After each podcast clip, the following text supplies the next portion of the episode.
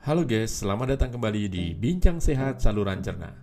Saya Dr. Adiudatus Judahandaya, spesialis bedah, konsultan bedah digesti, bersama Anda. Tahukah Anda guys, 5 hal tentang penata laksanaan kanker kolorektal?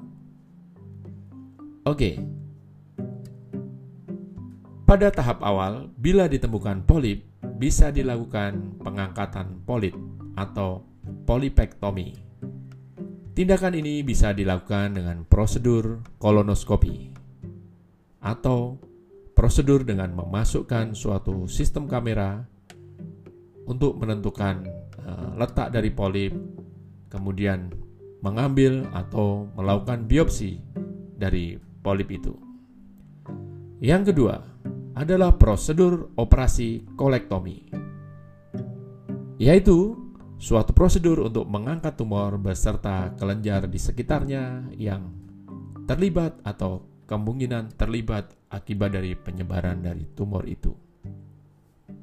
Yang ketiga, guys, bila terjadi keadaan kegawatan yang ditandai dengan muta, perut kembung, yang menandakan adanya suatu penyumbatan, maka bisa dilakukan tindakan kolostomi atau pembuatan pembuangan kotoran di perut. Nah, saya ulang lagi, namanya suatu kolostomi. Yang keempat, bila sudah ada penyebaran di organ lain seperti liver atau hati, bisa dilakukan reseksi atau pemotongan dari liver yang terkena itu.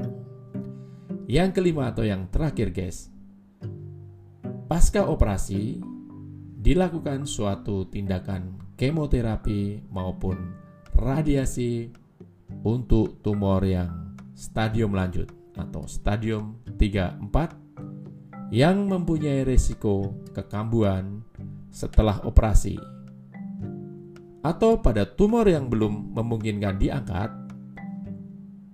akan dilakukan kemoterapi dan radiasi juga. Biasanya tumor tidak bisa diangkat pada tahap pertama oleh karena tumor sudah uh, melekat di organ sekitarnya seperti tulang ataupun misalnya pada organ-organ yang vital misalnya pembuluh darah. Demikian guys.